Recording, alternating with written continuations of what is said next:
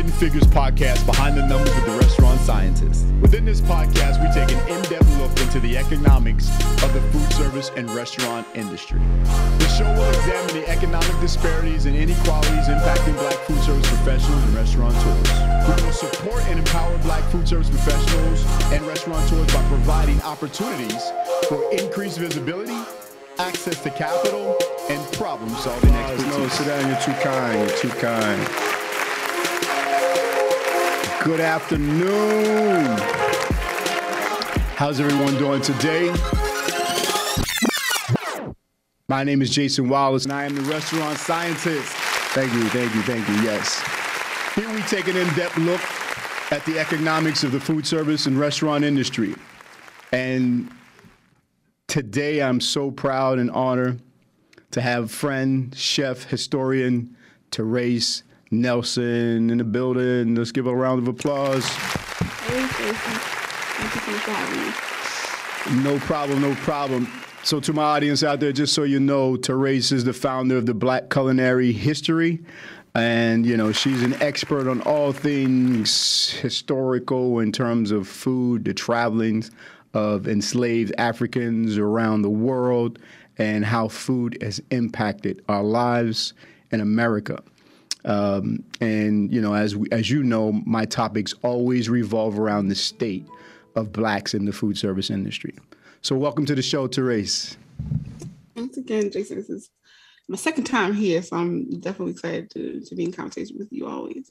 Absolutely, absolutely, and because you you have such a plethora of knowledge and information that uh, there's there's no legitimate show out there that can't, that don't, won't have you on consistently because there's so many topics, and as you know, as you know, and you you know, you and I have spoken before, um, you know, it's so in depth. Each conversation, each question, you know, could be its own show. Mm-hmm. Um, so again, I want to thank you for coming to the show, and you know, without any further ado, let's just jump right in it. So sure. again, the podcast is about taking an in depth look at the economics of the current food service industry. I kind of like to take the historical approach by speaking to people like you and, and really understanding where we've come from from a food service point of view. As a professional chef myself, I know I'm standing on the shoulders of many legendary uh, mm. chefs, male, female, you know, going back to, you know, the 14, 1500s. Um, and then, you know, before it was the 890 billion dollar that billion dollar industry that it is now, you know, with you know, in New York State alone, you got over 40,000 restaurants, uh, eating and drinking establishments. We're not talking about schools and colleges and universities and stadiums and, and all of the other contract feeding mm-hmm. and even military establishments. So this is a big business. This is a huge business. And, you know, I feel like as black food service professionals, you know, we're not at the table enough. Uh, we clearly do not have a large enough slice of this, you know, $900 billion pie uh, in terms of the overall economic impact of the food service ecosystem. And quite frankly, I'm I'm damn mad about it. You know, so mm-hmm. that's why mm-hmm. I create this show. That's why I bring people on like yourself, so that we can address these issues because we need these types of platforms to talk about, um, you know, the, the the disparities, the economic disparities between the haves and the have-nots. Um, mm, and so, say that part. so you know, I get a you know my my feathers are ruffled on a regular basis, but you know we have a lot of work to continue to do. We've done a lot of work, you and myself as well, and others as well. Uh, but you know we we can't you know we, we can't stop this thing. So. I, for me, I need you to educate myself as well as my my listeners.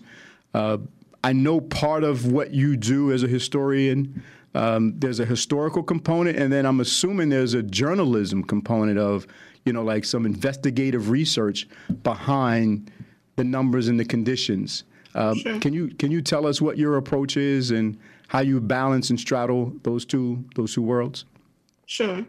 Um, so it's probably about ten years ago. Um, I was sitting at Dillard in a room with uh, Joe Randall, maybe not t- quite 10 years, probably more like six or seven at this point. But he was he was being you know in this room thinking about talking about um, the food in New Orleans in particular and sort of the black hand in that particular pot. And, just And just so you know, listen- she's she's talking about the legendary chef Joseph Randall. Let's give Chef Legend. Randall. He was my mentor. He's That's right. I don't know everybody's mentor. Godfather. Probably. yes. yes, yes. So. every- anybody who has ever come into contact with Joe Randall gets some wisdom just sprinkled onto them. And Absolutely. we were in this room listening to so many historians. We were listening to journalists, folks. I mean, just disparate di- um, disciplines across Mhm. um, the can of sort of New Orleans foodways. And he was listening to this room, and not a chef was on any of the panels or in the conversations. And he sort of, you know, like he does, like sit in Sentinel, he Mhm. sort of looked back and said, you know, y'all got to get some degrees. Y'all, like y'all, in terms of generationally, talking collectively about Black chefs. Um, that was sort of that he was look, uh, sort of thinking about our generation. He was saying, y'all need to get some degrees. Y'all have to have the language, the context to be more integral to these conversations. And it was an interesting thing to be charged with because I had been, my site had been around for about five years at that point. And it was this way in which he was sort of deputizing me, us collectively, to one, be better stewards of our sort of cultural history, but also to sort of develop a praxis that would make us inherently valuable in this growing space of food and culture, right? Mhm. Looking at culinary schools like CIA starting to invest in, in sort of interrogating our foodways. We're looking at museums like um, MoFad, but also mainstream museums like um, uh, Museum of African Diaspora in, in San Francisco, um, Schomburg Center, et cetera. Lots of lots of spaces, cultural spaces that see that saw this curve happening, um, where we were going to have to think more critically about Black foodways. Mhm. I think a lot about that moment because there is no real training to do culinary history work. It's a subset of most historic disciplines that gets overlooked. It gets conflated with anthropology in a lot of ways. Mm. Um, Mhm. and I mean, I, you the label you gave, I, I don't want to consider myself a historian. I consider myself a curious chef who looks to uh, develop spaces to find answers to critical questions we're not asking. That's that said, I mean, Nice. think about Vertamae Grosvenor. She was a culinary, a culinary anthropologist. I think about the culinary students we have now, Jessica Harris, Michael Twitty. Um, these are the folks that I'm listening to and looking at, looking after. Um, but the work I do, yeah, is certainly asking the same kinds of questions historians ask. Um, the writing I do, I think, is the thing that maybe puts the work I do in a journalistic standpoint in Mhm. terms of digestion. Mhm. Journalists, I think, have the power of crossing disciplines and using sort of tactics from other disciplines to to sort of share questions, answers to questions that they have, the curiosity of journalists, um, combined with the praxis of historians, I think makes for really interesting, um, interesting content. So that's kind of where my work sits. So Absolutely. So let's back up a little bit. Chef Randall inspired you. Tell our, tell my listeners about your background, what type of education your your you know in your in your work profession. well, I did not take his his um his advice in terms of going to school because honestly, there aren't the the. I'm excited for young people I meet today Mhm. who are going to be ready in five or ten years to Mhm. um further their like sort of education in the sort of historical cultural spaces because right now there aren't degrees that exist um, no historian that I know of who does work in the culinary history space has a degree because there aren't there isn't one yet. Exactly. Um, Exactly. But I'm a chef, so my degrees are, are in hospitality and food service from Johnson Wales. Um, I've been a chef for about 20 years. My site's been around since 2008. Um, and the, I would say the way I've sort of filled my toolbox practice wise is doing the work of a PhD program on my own. So you you want to go and get a PhD in whatever public history, et cetera. You essentially uh, committing yourself to four to seven years of reading and re- Right. research to sort of flesh out um, this original idea that you have um, to fortify it with information and to digest it into a tangible dissertation. Right. And for me, that's kind of where I'm at. Like I'm, I'm, working on a book project right now that is essentially the dissertation of the last, you know, 10 years of research. what does it mean to be a black chef in America? What is the legacy that we have that mm-hmm. we stand on the shoulders of? Mm-hmm. What are the questions that you would ask of American history through the lens of chefs, through the lens of sort of the original American chef, which I, in my opinion, are black and brown bodies. Mm-hmm. Um, I think you you know some of the things that I know you I know you want to get into, but certainly um, that consume a lot of the research I do is really about taking the questions we ask about the, the things that we say about ourselves, and the, the fact that our hands are sort of built American cuisine. Mm-hmm. It's a mm-hmm. very lofty thing to say, and we never ask we never take that idea further. Sure, our hands were in that pot, mm-hmm. but in what context? How? Like because we we sort of leave a lot of answers on the table by sort of deferring to the fact that the ways in which traditional research exists, we don't have access to. We don't have written history, right? We don't have cookbooks that tell us who we are or who we were. We don't have like we don't. this because our history was taken from us in a lot of ways. Mm-hmm. The evidence of our place, our space in these in, in, in these in this sort of history mm-hmm. um, is often in between the lines. I think about Saidiya Hartman a lot. Talks about the, the afterlife of slavery and the fact that doing work as a historian, um, looking at Black life, especially um, during enslavement, is really about looking between the lines um, looking between records mm-hmm. to find where we should have been but are left out of conspicuously. Right. Absolutely. Um, yeah. Absolutely. So. No, absolutely. So, and, and then again, having said that, um, you know, make the connection for us between American cuisines, plural, mm-hmm. uh, and the African diaspora. Like, sure. you know, so talk to me. And it, you know, the, the, the second part of that question would be um, moving right into the current American menus that we see, and the mm-hmm. direct connection between you know the transatlantic slave trade and sure. American cuisine as we know it, which is extremely regional, broken sure. down you know by by region. Sure. So I always get sort of frustrated when we sort of talk about um, the diaspora as though it's not a space that is or or a site for black agency. Like we look at it and we think about it relative to sort of where we can see ourselves in the terms of Amer- sort of american context um, and we sort of look at the ingredients or look at sort of techniques and don't really think about the fact that we had a whole rich we have a whole rich though like like the history of the world starts in Africa, right? and so we look at we think about Black life always in American context, beginning with slavery, and it's a it's it's it's true, but it's also only half of the story, right? Mm-hmm. This rich life, this this life of context and culture and language and food um, existed before we were stolen and brought here. Mm-hmm. Um, also, slavery in the context of America is only half the story because slavery in the Caribbean is really kind of was a test case for slavery in America. So so much of what we miss when we don't really think diasporically intentionally is that we miss evidence right there in the Caribbean um, that tells us so much about how it evolved itself um, on the sort of continental United States. That said, I think it's important to sort of think about the you you brought up a word or an idea earlier that is really important to me.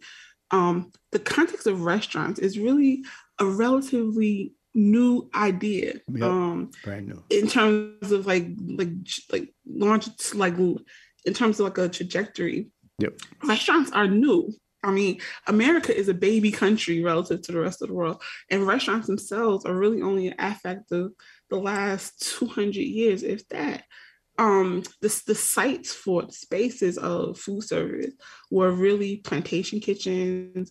They were the derivative businesses from plantation kitchens. So the you think about somebody like a hercules posey or james hemings who were cooking for presidents and dignitaries and um but the plantation kitchens were spaces where um communities would come and eat. So it wasn't just um the family that you would have been serving but the community you also serve. So if you were a chef who was, you know, literally from whole cow to presented beef dish, everything from that cow, the tallow, the I don't know, everything, the every milk, all those derivative products, you were responsible for um, maintaining, create, like, sort of um, crafting, creating candles, all these derivative products. You would have had the the technical ability to sort of make, and the cottage business of um, sort of selling those wares to the rest of the community mm-hmm. would have been 100% part of your life, part of your business. And so I think we sort of misrepresent or underestimate the expertise and acumen of enslaved cooks because they weren't just it wasn't just um, sort of this mindless servitude, right? It was mm-hmm. folks who had multiple talents who were responsible for training other other cooks. Um, so plantation kitchens become some of the first cooking schools that we have in this country. I mean, James Hemings Monticello, James Hemings in Monticello, after he gets back from um, from France, is mm-hmm. literally the first cooking school um, mm-hmm. in this mm-hmm. country. And so I just there's there are ways in which we, we have to ask better questions about what enslaved life would look like. Certainly would have been like regional. It would have been um, different generationally. Um, and I think the site of what a sort of examples closest that closest resemble um, the DNA of our current food service industry really only kind of show themselves in the late 1800s. I mean, late 1700s. So you're talking about, um, you know, sort of thinking about like 1760 65 when Hemings is coming back from France. Um, he's that's that's this is the first time that we've seen actual cooks cooktops, cook stoves. Mm-hmm. Um, we go from hearth cooking to actual um like ranges. We're talking about um just much ingredients um, techniques like ice creams and um, custard making and all these other these ideas that didn't exist in this country before then are brought back through the hands and, and the knowledge of chefs like Hemings. So I just think that we have to think about it relative to the generation we're talking about. Absolutely. Um, Absolutely. So let's let's again let's go back. I know that was that was a two part question, but let's sure. just go back and now describe what was a life like in an enslaved chef. I'm I'm going to call them chefs because that's what they were, mm-hmm. right? Um, sure. And you know, if we said, okay, we you know, again, we talked numbers, but you know, six, you know, forty six thousand plantations, you know. Um, and what does that kitchen look like? I mean, we walk sure. into the kitchen now as a chef. I got an exhaust hood. I got a fire suppression system. I have refrigerations. I got flat burners, char broilers. Sure. That was not the case. And they were putting out 12, 13, 14 course elaborate meals, catering, you know, and everything from cold appetizers to hot appetizers to entrees to cheese. Um, and even even the beverages and the style of service and the the plates, the forks. Mm-hmm. Um, you know, so like, and that was all us. I don't like. We need some applause right here because we don't truly understand how bad these chefs were, both male and female, and most of them were female, um, mm-hmm. right? And the conditions that they worked in. Um, sure. So let's like let's take a little yeah. deep dive into sure. the, that that that visual. Sure. Two things. One, I want to say, um, I anybody who's seriously interested in this content, I want you to read Michael Twitty's Cooking Gene also um, Kelley Fanto Deetz, um, Bound to the Fire. Both of those books really give really beautiful and thoughtful and thorough um, examinations of what the life of an enslaved cook would have been like. But I'll say this: um, I think about it would have been say 1785. We're talking about Virginia, you know, at least a decade plus after revolution um, america is trying to find its own identity. And jefferson is in france. He takes james with him.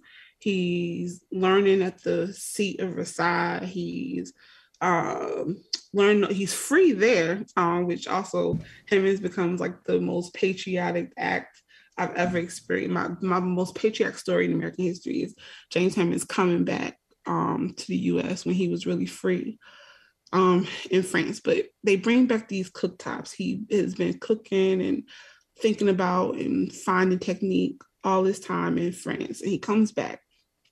And you, so right before James um, comes back with this hard, with his um, so the cooking range and his new newfangled technique is going to be and you can if you ever get a chance to go and visit monticello please do. Those kitchens are was unearthed by the likes of Leni Sorensen who's one of our greatest culinary historians. Um, but right in plain sight right you see, you see the evidence or the, the physical manifestation of what the kitchen would look like. You're talking about a space that's just, you know maybe you know 500 feet.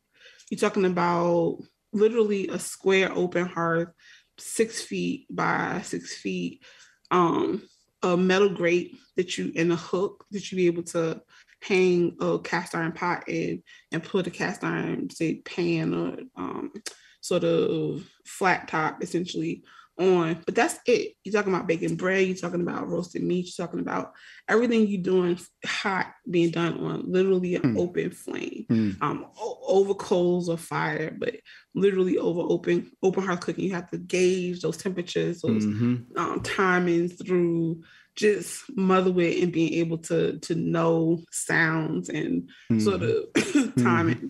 Um, literally from KC to KC is you know, literally chopping wood to build your fire, mm-hmm. having it be ready and able to sustain the entire day. Mm-hmm. Um, when James comes back with the heart, though, so you're thinking about like, you know, 1785, 86, um, all of a sudden you're looking at the ability to do fine sauce work in easier, more efficient ways. You're talking about, um, excuse me, thinking about, you know, bringing back, bringing ideas around like frozen desserts, like multi sensory desserts. You're talking about, um, you know, the ability of of of, of, of a cooktop now means you can do intricate sugar work. Mm-hmm. And so I think that to me, that's a really you talk about like the kinetic, like historical points of culinary evolution that like it's kind of before James, after James, um, because then Monticello becomes this really important um, epicenter for this new style. And mm-hmm. so plantation owners are sending their cooks from all over the country to go to Monticello to import the same cook ranges to sort of um, live up to and be equal to um, what's happening down in Virginia. I think the reason I was I said earlier, mm-hmm. the part about really sort of getting hyper specific about what areas we're talking about is mm-hmm. that um, regionality is important, right? Mm-hmm. Um, then enslaved people, um, then our plantations are about land. So in the North, you wouldn't have been so much um, a full plantation as much as it would have been um, enslaved people doing work that no one else wanted to do. So you mm-hmm. would have had enslaved cooks who were operating in, in, in, a relatively urban context. Mm-hmm. So you got cooks who are in Philadelphia, mm-hmm. who, you know, thinking about, I mean, James and Hercules were both in Philadelphia, but, mm-hmm. you know, what is what does it look like to be in, say, South Carolina, where everything from, you know, the animals you grow to the fruit and vegetables that you are producing you're also responsible for right um, that labor versus the north where that port those that those meat products coming from the south from you know farther west and you sort of having to um, sort of fabricate, fabricate more than mm-hmm. produce so mm-hmm. it's just mm-hmm. regionality and era are super right. important when we're talking about what that life would look like Absolutely. but really in all contexts especially before we really understood that this that the food and beverage industry was valuable when white folks didn't want to do this work when it was only us we were really responsible for the whole ecosystem right um and it's i think that that those are the errors those are the points that um i think to me reframe a kind of agency um yep. to black cooks black um food entrepreneurs because they looked i mean you, you again the whole ecosystem right. we existed in the whole process. Absolutely. And let me just share some numbers with my listeners. So even though COVID has impacted the food service and hospitality industry negatively, you still had in 2021, you still had $799 billion in annual sales with over 90,000 eating and drinking establishments in the country and 14 million employees. Mm. Right. So we're not even as as as as Chef said, we're not the, the entire ecosystem. We're not talking about all the equipment, all of the ovens and grills and deep fryers that, that were sold to those restaurants. We're not talking about all of the flour, the sugar, the salt, the potatoes, that you know, all of the other commodities that you know, in terms of the distribution of food, plastic, paper, uh, plates, mm-hmm. glasses, silverware, you know, just the entire, you know, food service ecosystem. And again, why are we having this discussion? Because are we at this table? Are we really at the table? Are we really benefiting financially, economically from an industry that literally was we created, right? We we we, we you know we well we didn't create we we own and operated it um, and established the standard. Um, this, this is something I'm sitting with too recently, and it's it's probably because of the book, but really I sit with it because this there is this kind of, and I've been trying to work it out over the last five six years via, you know, archives and some other areas. I've just been wanting somebody to finally lead me to the right place because I think that there's a really important fact. This this idea that we don't talk about enough about when did it go from a time where we were the bulk of the majority of the um when we were the workforce in mm-hmm. this industry mm-hmm. when does the shift happen where all of a sudden we we're no longer part of this industry we sort of a guest yeah. we sort of you know not quintessentially american chefs right. but it just it's it's and i posit that it's probably during the civil rights era i think about the, Adrian Miller wrote a really good book, um, The President's Kitchen Cabinet. Mm-hmm. And it sort of chronicles again, this goes back to something said earlier about the work of historians being disparate detective work. Mm-hmm. You, the reason we know so much about the numbers of enslavement, the reason we can sort of posit something about what enslaved life would looked like is not because we anybody took particular care or record um, of what that experience was. Certainly, abolitionists would have heard would have taken firsthand accounts, but we really don't have a lot of examples of firsthand, you know, sort of intentional record of what enslaved life would look like. What we do have, and the reason we know a lot about say Monticello is because Jefferson wrote. And so we sort of read in his papers, his diaries, etc., and can find the bits and pieces to tell us something that we can draw like larger inference about. All of that said, the kitchen cabinet book is really interesting because through the lens of the White House, where records are meticulous, we can sort of distill what sort of colonial life would have looked like the rest of the country. If this is the sort of example um, that the rest of the country is drawn from, mm-hmm. we can mm-hmm. kind of infer a lot. Mm-hmm. It's not really, it's really only, it's not until the 1960s when John F. Kennedy becomes president that the full staff, the responsibility of, you know, the cooking in the White House is all African American definitely segregated, definitely, you know, complicated, definitely problematic. But we see that like the food service, the sort of the service of um, everybody from the first family to foreign dignitaries is done by black bodies.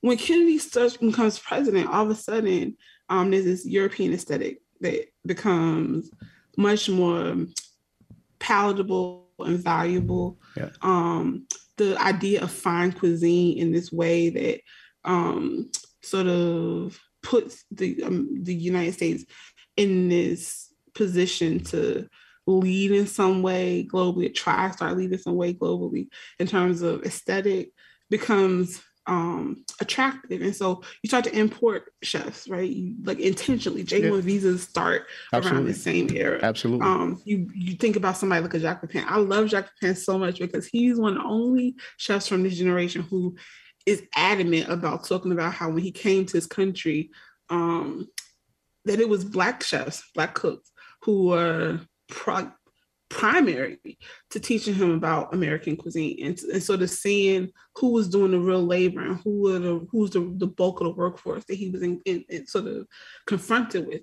And he's we we see we know that there's a, a, sort of concerted effort to sort of change the demographic of that workforce. But Jacques Pepin comes here in sort of the late 50s, early 60s. And so there's something to be said for this this sort of era being a really particular sort of turning point in the way how what we judge as, a, as a sort of American uh, food service.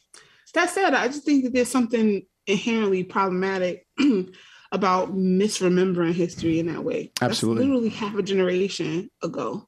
So is there people still alive who remember the time? yeah. Um, and so what do well how are we forgetting it? How are we your point about the pieces of the pie is tricky because like it, in what context? Who who does it benefit to change the demographic of um who you know even is it 1977 is Sorry. When it became a you know a, a profession and by the labor department. That part. Yeah. That absolutely. part. Seventy seven. Yeah. I mean, I'm I've been I'm doing work with the CIA right now. Yeah. I want to get into the archives because Ferdinand Metz got some things to answer for, but I'm interested yeah. in what that effort looks like. Right. Yeah. There's a really there's a very specific um shift in using the language of chef because yep. if you Jacques came in, he was a domestic worker yeah. in terms of the government's eyes. Absolutely, like, what does it mean to change and, and sort of professionalize yep. um, an industry that had always been? Um, Absolutely, and I I can speak to that a little bit because in the '60s, I mean, you basically had Howard John, you had family style restaurants, and you had chains. You had McDonald's, White right. Castle, Howard That's Johnson's, right. right? Those were families. There was no sophistication. There was no you know, appetizer, entrees, dessert, no a la carte, no no finesse needed in terms of cooking. The hotels were different, right? So the hotels is where you would find in the '60s a Chef Joe Randall. You know what I mean? And you That's know, right. not having the title, not having to pay. To, to support that title, but, but doing right. all of the work, right? That's so right. now, and then those that were chefs were raising kids that did not want they didn't want their kids to be chefs that or cooks. Part right? So that's your mid 60s, and at that point, you know, the restaurant industry was really just fast food and uh, and family style restaurants for the most part. Then you get into the 70s, and, and, then that's when you know you have the Galloping Gourmet, and you have Julia Childs and some of the you know the early pioneers of restaurant, I mean of television, quote unquote chefs and cooking. And that's um, when Chef Joe says it a lot. He talks about how he was one. He was a generation yep. where you know all of his people. All his none of his, his parents didn't want him to yeah. go into this industry. Nobody would. And so yes, I think that there's something to be said for yeah. Very real. Once you have options, if this was, I mean, literally hospitality jobs were passed down generationally. Yep. Um, in, yeah. in, these families. You're talking about caterers who, you know, upward mobility in the food service industry was a site for. I mean, we see examples of millionaires being made in catering, millionaires being made in in of these derivative businesses around food service. Right, right. And that's beautiful, but um, the the, the children um of you know generationally of these of these families of these um, folks who have always been in food service finally getting a, the ability to send kids to medical school, right. to, you know, to, to law teachers, school, colleges, yeah. whatever. Yeah, absolutely. Certainly, that's part of, the, of why um, there's an, a, a, sort of shift. Right. But I guess I just there's something that feels a little sad to me about that. Yeah. That there's this forfeit of this real, this long legacy lineage um, in American hospitality, and, and at the exact moment when it becomes, it starts to become this viable, respected, mm-hmm. um, profitable, profitable industry. Um, yeah, you see this yeah. combination of exodus and reframing. Absolutely, absolutely, and exclusion, and the Mm, exclusion of part. because I mean, and, and there were a lot of illegal tactics going on. I mean, you know, I remember coming out of culinary school.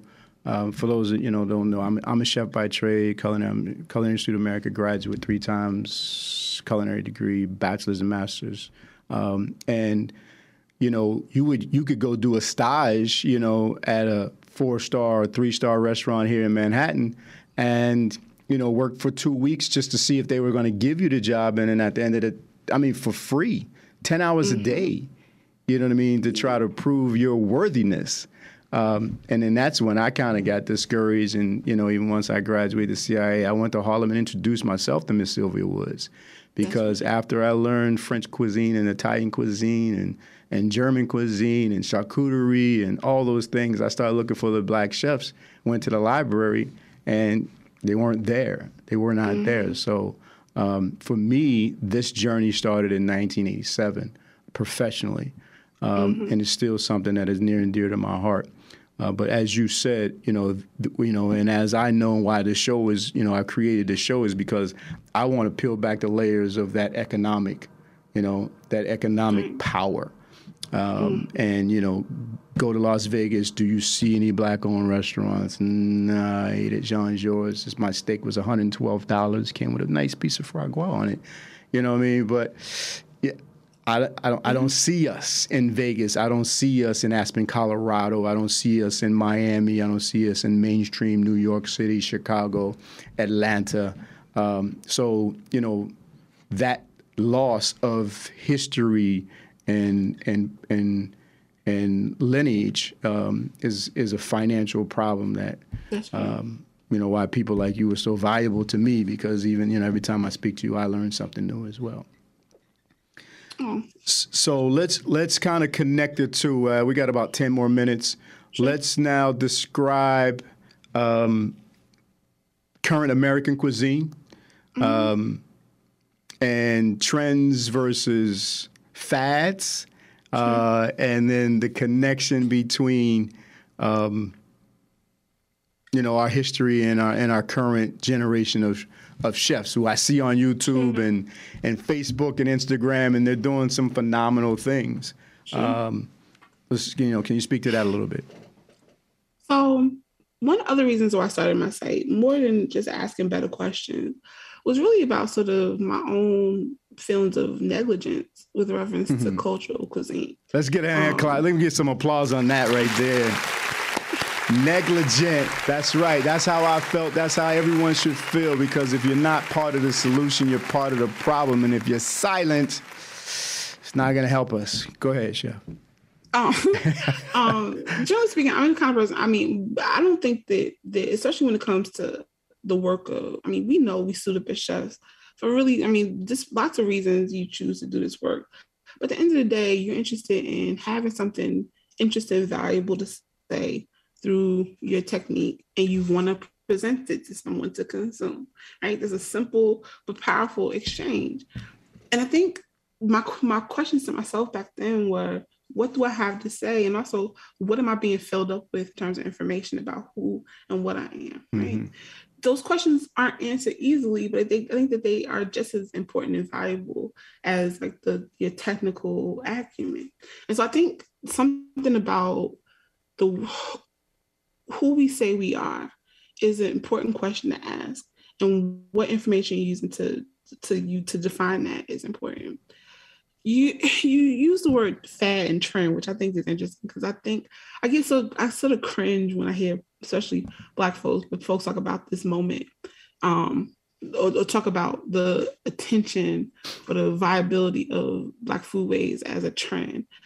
Um i'm concerned that that's our thinking because we're always black, right? I think you you you show up, you are informed by a palette that has cultural references, that's sort of flavored by experiences, and you know, sort of the food you grew up on, the food you inspired by.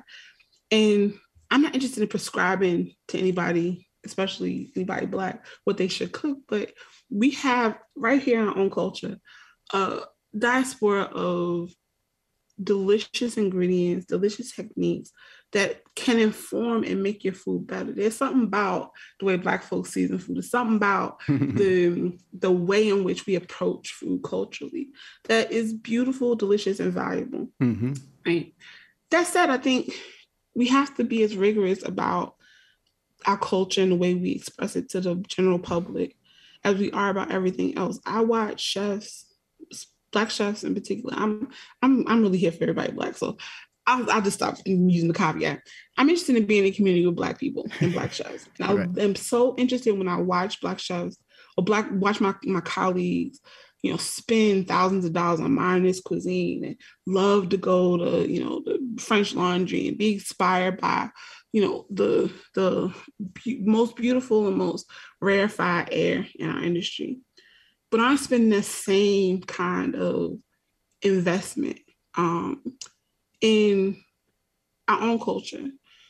What does it look like? I mean, again, I'm not saying everybody needs to go to, you know, sort of was it the year return was recently um in to Ghana, like, you know, the guy and Guyanese people would sort of looking sideways and all of a sudden black people realize that they were also from this place. Um I'm not just I don't have a, a, an opinion about what your exploration should look like, but mm-hmm. I'm saying that there's a responsibility I think we have um, to be as rigorous about our cultural presentation as we are about every other aspect of our professional lives.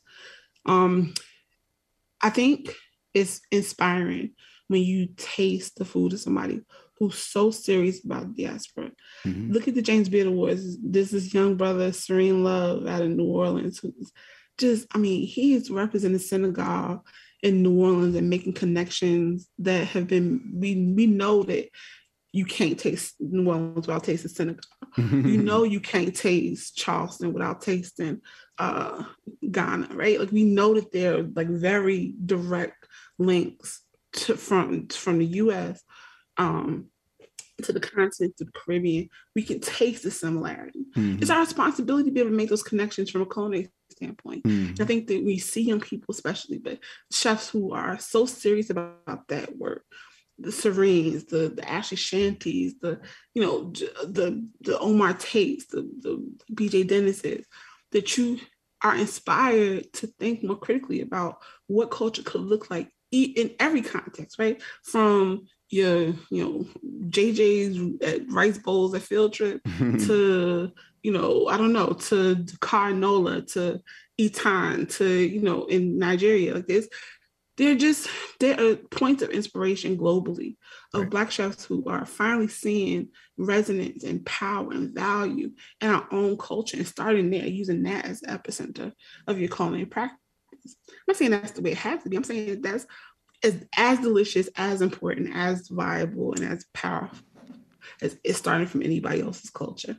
Absolutely. Absolutely. And i think we just we're just a really kinetic point now where we also can back that up with content, right? We can back that up cookbooks and back it up with media content and writing and just, I don't know, restaurants and chefs who are showing us what that looks like on a plate. Absolutely. Um, yeah. Wow, powerful, powerful, powerful knowledge and information. Let me get some applause from the studio.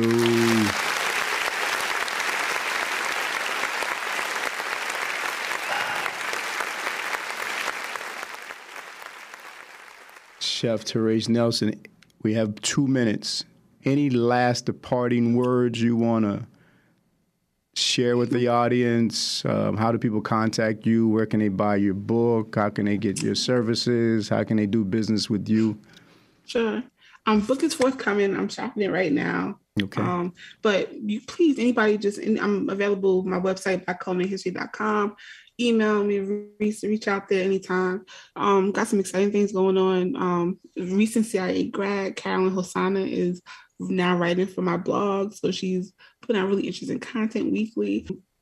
Um, I'm doing two projects now. Um, one is sort of over, but it's sort of come to fruition. And um, was an advisor um, for the Museum of Food and Drinks um, Africa slash American exhibit that's on display till Juneteenth at the Africa Center right here in Harlem. So if you are in the New York City area um, and want a wonderful afternoon of Black food and food history, go up to Africa Center, get your experience, get your shoebox lunch and experience.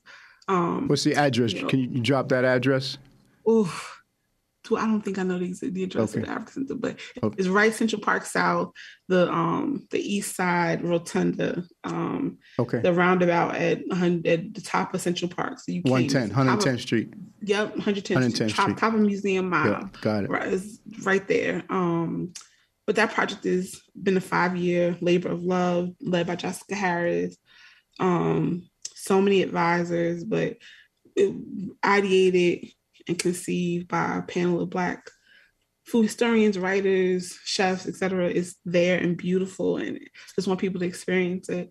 And I'm also working with the CIA on their Worlds of Flavor conference. Keep your eyes open and mm-hmm. ready because this year we focus on the food of African diaspora. It's going to be a very black town in Napa, and it's going to be wonderful. So, um, those are two things I'm working on most right now, and yeah, just check out the website. Keep current. It's lots of good things there. Put that website out there again one last time. Sure, blackculinaryhistory.com. Blackculinaryhistory.com. You heard it. Check her out. She's phenomenal. We want to thank her for coming to the show. Studio audience, we want to thank you with some applause. So that concludes another edition, episode Behind the Numb, the figures with the restaurant scientists. This would not be possible without our sponsor, Eat Okra. Can I get some applause for Eat Okra? We need everybody to go to the Eat Okra app, download the app, regardless of what type of phone you have, Android or iPhone. Um, you can also visit Instagram, Eat Okra, um, and eatokra.com. So, without any further ado, I want to thank you all again for coming. And until we meet again, my name is Jason Wallace. I'm the restaurant scientist. Power to the people!